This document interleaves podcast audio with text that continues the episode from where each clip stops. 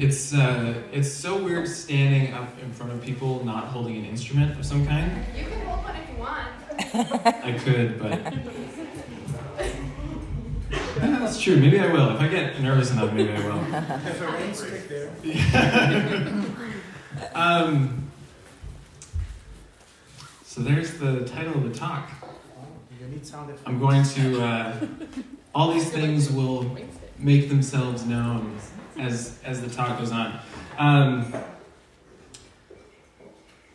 but I will start by saying I woke up in the middle of the night, sometime in November, and I thought I have something that I'd like to share at church sometime. And I texted Jess the next day, and she said I was going to ask you to talk about the same thing. So there's something about the serendipity of that which. Uh, anyways, She called you up to ask if you're going to talk about vampires? Yeah. yeah. um, but to okay, so to, to really get started, I am going to read a poem that uh, Rachel shared last week from Jan Richardson called "Beloved is Where We Begin," because I think that is a great place to begin anything from. Uh, so I'm going to be saying it to myself as much as I'm saying it to all of you because I'm not nervous. Um, so, if you would enter into the wilderness, do not begin without a blessing. Do not leave without hearing who you are, beloved, named by the one who has traveled this path before you. Do not go without letting it echo in your ears, and if you find it is hard to let it into your heart, do not despair. That is what this journey is for. I cannot promise this blessing will free you from danger, from fear, from hunger or thirst, from the scorching of sun or the fall of the night, but I can tell you that on this path there will be help. I can tell you that on this way there will be rest. I can tell you that you will know the strange graces that come to our aid only on a road such as this that fly to meet us bearing comfort and strength, that come alongside us for no other cause than to lean themselves toward our ear and with their curious insistence whisper our name, beloved, beloved, beloved.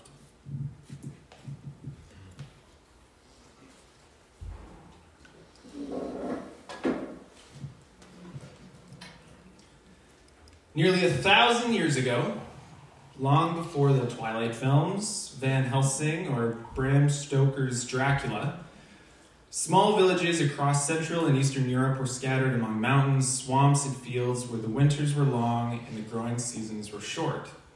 Extended families lived year to year on what they could grow and hunt, preserving what they could to help them last through the winter. At this time, these villages started to document demons in their communities. They flew into the sky and sucked the rainwater out of the clouds. Droughts would befall villages, and the community risked not surviving the harsh winters. As time went on, these demons would gain an appetite for other forms of life force.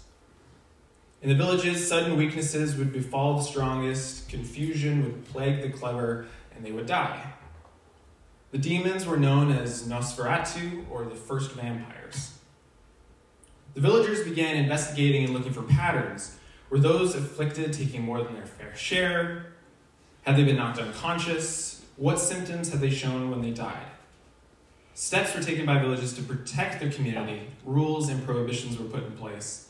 If someone were to overindulge in food or in sexual activities or to behave cruelly to one another, these people were at risk of being possessed by a vampire and harming the whole community. There is historical documentation recording these vampire attacks. They were not metaphors or symbols, but the actual perpetrator of wasting diseases that caused people to suddenly get weaker and weaker. Vampire, vampires then weren't like our literary and film vampires now, they were real. Or were they? We know now that d- diseases like tuberculosis, internal cancers, HIV, AIDS, rheumatoid arthritis, and MS display incredibly similar and sometimes identical symptoms to those attributed to vampires. To a community that had no conception of bacteria or biology, vampires were a suitable explanation as any. The explanation of vampires fit within their cultural understanding. They were a placeholder to explain what could not be understood. Vampires. A little bit about me for those who don't know some of my background. I grew up as the son of a pastor. My parents planted a church and appeared on national Christian television. And my mother fondly recalls the story from my elementary school teacher that I would walk around praying for my classmates. When people had questions about God, they came to eight year old Jacob. When I was 11, my parents went through their own faith deconstruction. My longest teacher and a minister of 20 years, my dad, had read hundreds of books, attended classes and seminars, and graduated from SSU's graduate program. So, over a decade ago, in my adolescent years, I grew up listening to creative, progressive arguments around the kitchen table that changed the way I thought about God. Ideas that I could use to debate the priest in my Catholic middle school. Ideas unpopular in my small conservative town. Yet confidently and passionately I consumed these positions. God's love included everyone, hell was unnecessary, and penal substitution, the position that God needed Jesus to satisfy his wrath, was tossed out the window. I debated on Facebook and with classmates through college and university. But after a while, I felt like I had it all figured out. I had answers to the questions I was confident in and God felt more and more distant. 2019 was an agonizing season in my life. I had blown up my relationship, my mother was diagnosed with cancer, I faced my own health issues, and nearing graduation, I had academic goals that were no longer personally achievable. Through this season, I tried to cling to God, to my faith, my grasp tightening around his robe, hoping that things would get easier. I was able to travel with my class through Europe, where I, I religiously, pun intended, attended Mass with my Catholic friends in some of the most ancient and sacredly held cathedrals in the world. Though with the intensity I was holding on, my grip weakened and I stopped attending. When I returned to St. Stephen in the fall, I kept going to church, but reluctantly. I was on the sound tech rotation, so I attended out of duty more than devotion. My faith was a hearth glowing faintly. In the spring of 2020, I participated in a decentering practice facilitated by the Irish philosopher Peter Rollins called Atheism for Lent. This was the description for the practice in 2020.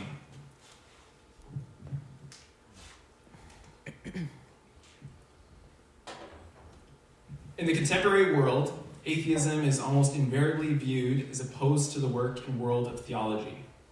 At best, they barely tolerate each other. At worst, they wage war.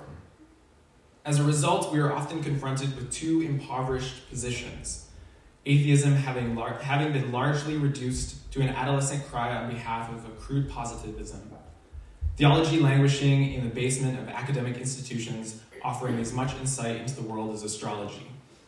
Thankfully, there have always been thinkers who've grasped the profoundly theological dimensions of atheism and the deeply atheistic dimensions of theology. Individuals who see their artificial separation as detrimental not only to intellectual life, but, but to the task of personal and political transformation. By exploring atheism as a profane practice of theological purification, we will explore its priestly power of exorcism an exorcism powerful enough to cast out not only religious dogmatism, but also the proliferation of all kinds of spiritualities that so often take its place. Sounded like a good practice. so, my friend Evan, who had been teaching English in South Korea, and I decided to become atheists together for the 40 days of Lent. It's like, what would it be like to take some, take this season of giving up something, giving up your faith, say, okay, let's dig down and see what we really think.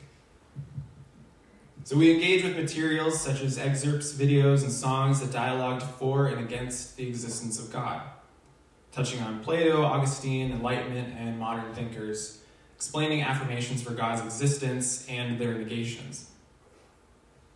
Every Monday at 7 p.m. or 7 a.m. in Korea, we would call and reflect on last week's readings Looking back as those six weeks progressed into spring, I met a winter, and those weeks grew darker and darker. I was holding belief in a vampire, a placeholder that could be explained away with reason, logic, psychology, and science. My grip loosened, and the faint glow in the hearth had disappeared. God could not rationally exist. I could not justify a belief in God. God was dead.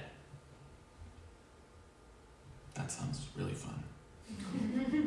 so I was floundering. I didn't know what to believe or how to have hope or where to find courage. And at the end of the practice, Peter Rollins encourages participants to not fill this new sense of loss with anything, to try to not replace it, but to sit with it. And I vowed to. There's this idea within some sects of Christianity that there is a God shaped hole in our hearts only God can fill. Peter Rollins refers to this as the myth of the sacred object.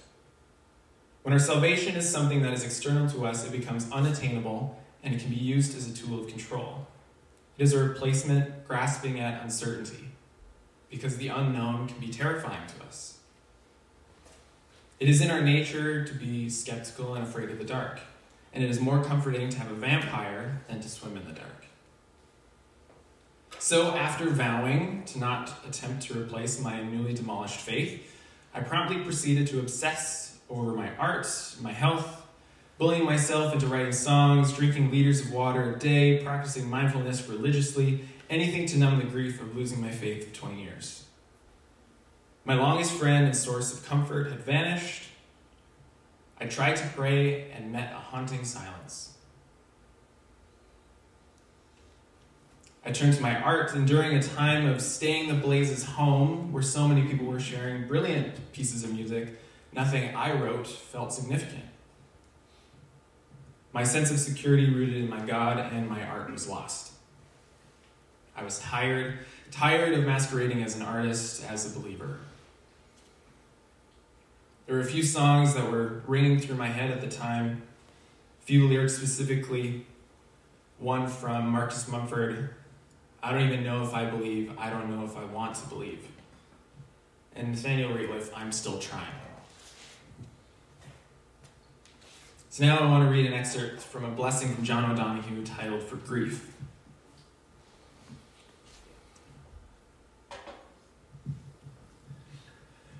There are days when you wake up happy, again inside the fullness of life, until the moment breaks and you are thrown back onto the black tide of loss days when you have your heart back, you are able to function well until, in the middle of work or encounter, suddenly, with no warning, you are ambushed by grief. It becomes hard to trust yourself. All you can depend on now is that sorrow will remain faithful to, its, faithful to itself. More than you, it knows its way and will find the right time to pull and pull the rope of grief until the coiled hill of tears has reduced to its last drop. Gradually, you will learn acquaintance with the invisible form of your departed, and when the work of grief is done, the wound of loss will heal, and you have learned to wean your eyes from the gap in the air and be able to enter the hearth in your soul where your loved one has awaited your return all the time.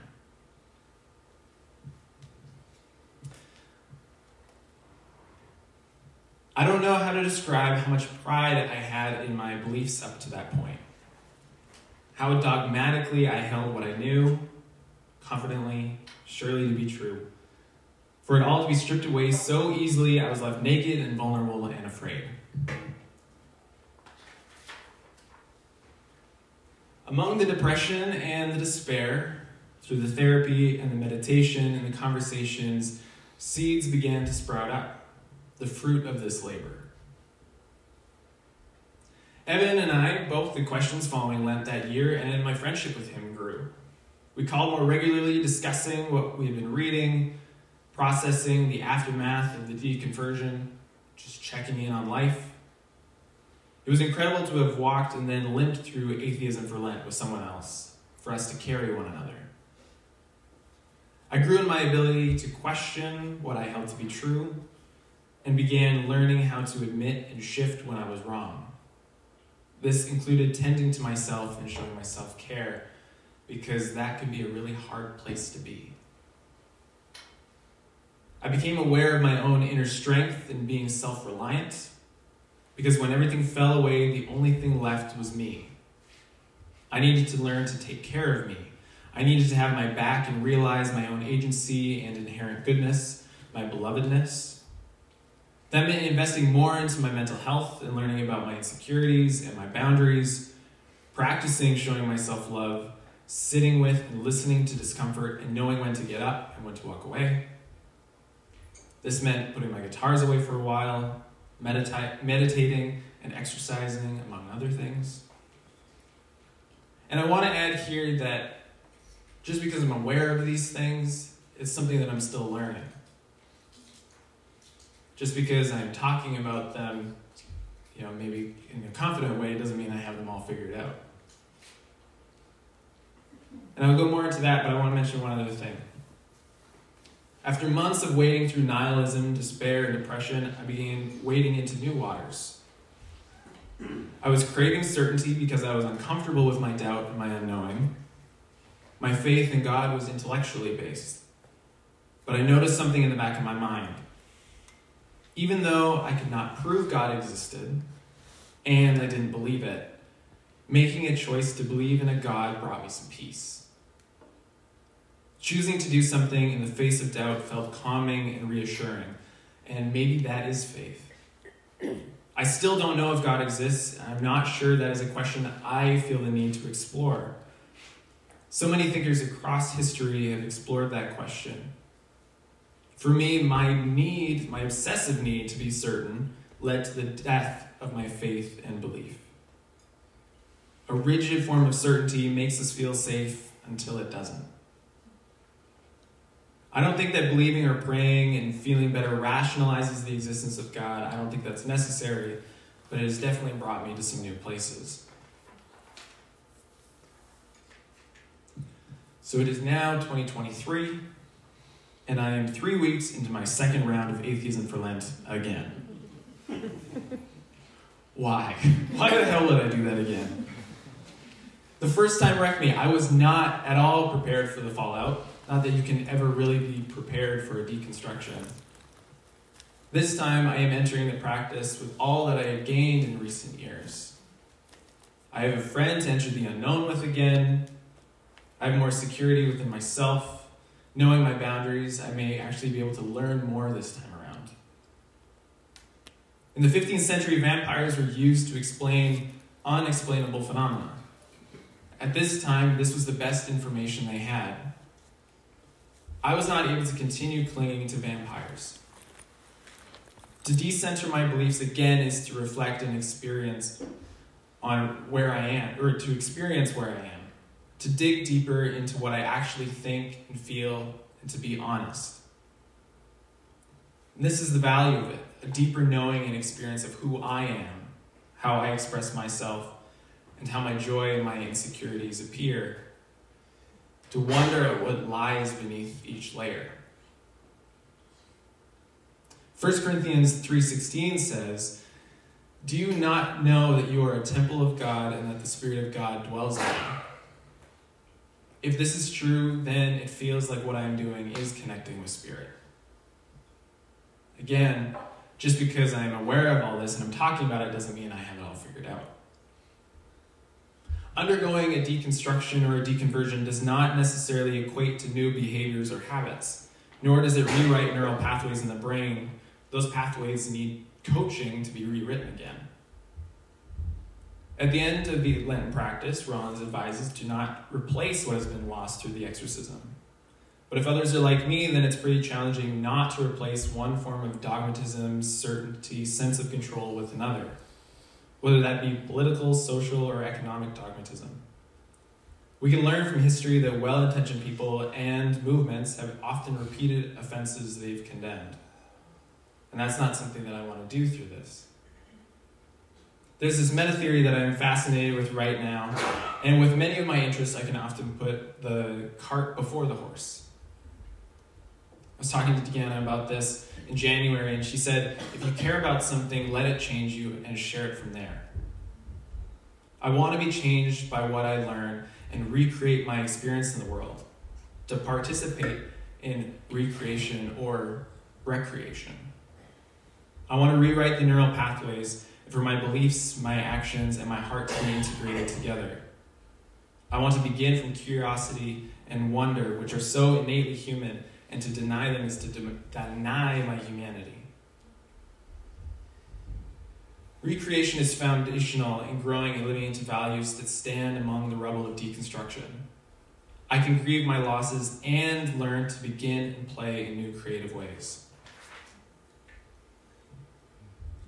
I have found incredible value in reevaluating my beliefs from time to time instead of doing it once and saying you're done. I had a light version of deconstruction in my youth, and Atheism for Lent was a main event for me, and it won't be the last. Engaging in this process has been a net positive. When you see your beliefs fail in front of your eyes, it is a very humbling thing, and it's one thing that keeps me from being dogmatic and self righteous. It's been two years since my Atheism for Lent practice. I needed time to heal, to gain confidence in myself, to allow myself to be interested and engaged in order to form new beliefs and hold new ideas. Now I get to go through the process again and evaluate, evaluate my beliefs and see where I go from there. Three weeks in. we'll touch base in a, in a few. To conclude, I would like to leave you with this quote from Rainer Maria Rilke, and my hope that it is a blessing to all of us. Be patient toward all that is unsolved in your heart, and to try to love the questions themselves like lock rooms and like books that are written in a very foreign tongue. Do not now seek the answers which cannot be given you because you would not be able to live them. And the point is to live everything. Live the questions now. Perhaps you will then gradually, without noticing it, live along some distant day into the answer.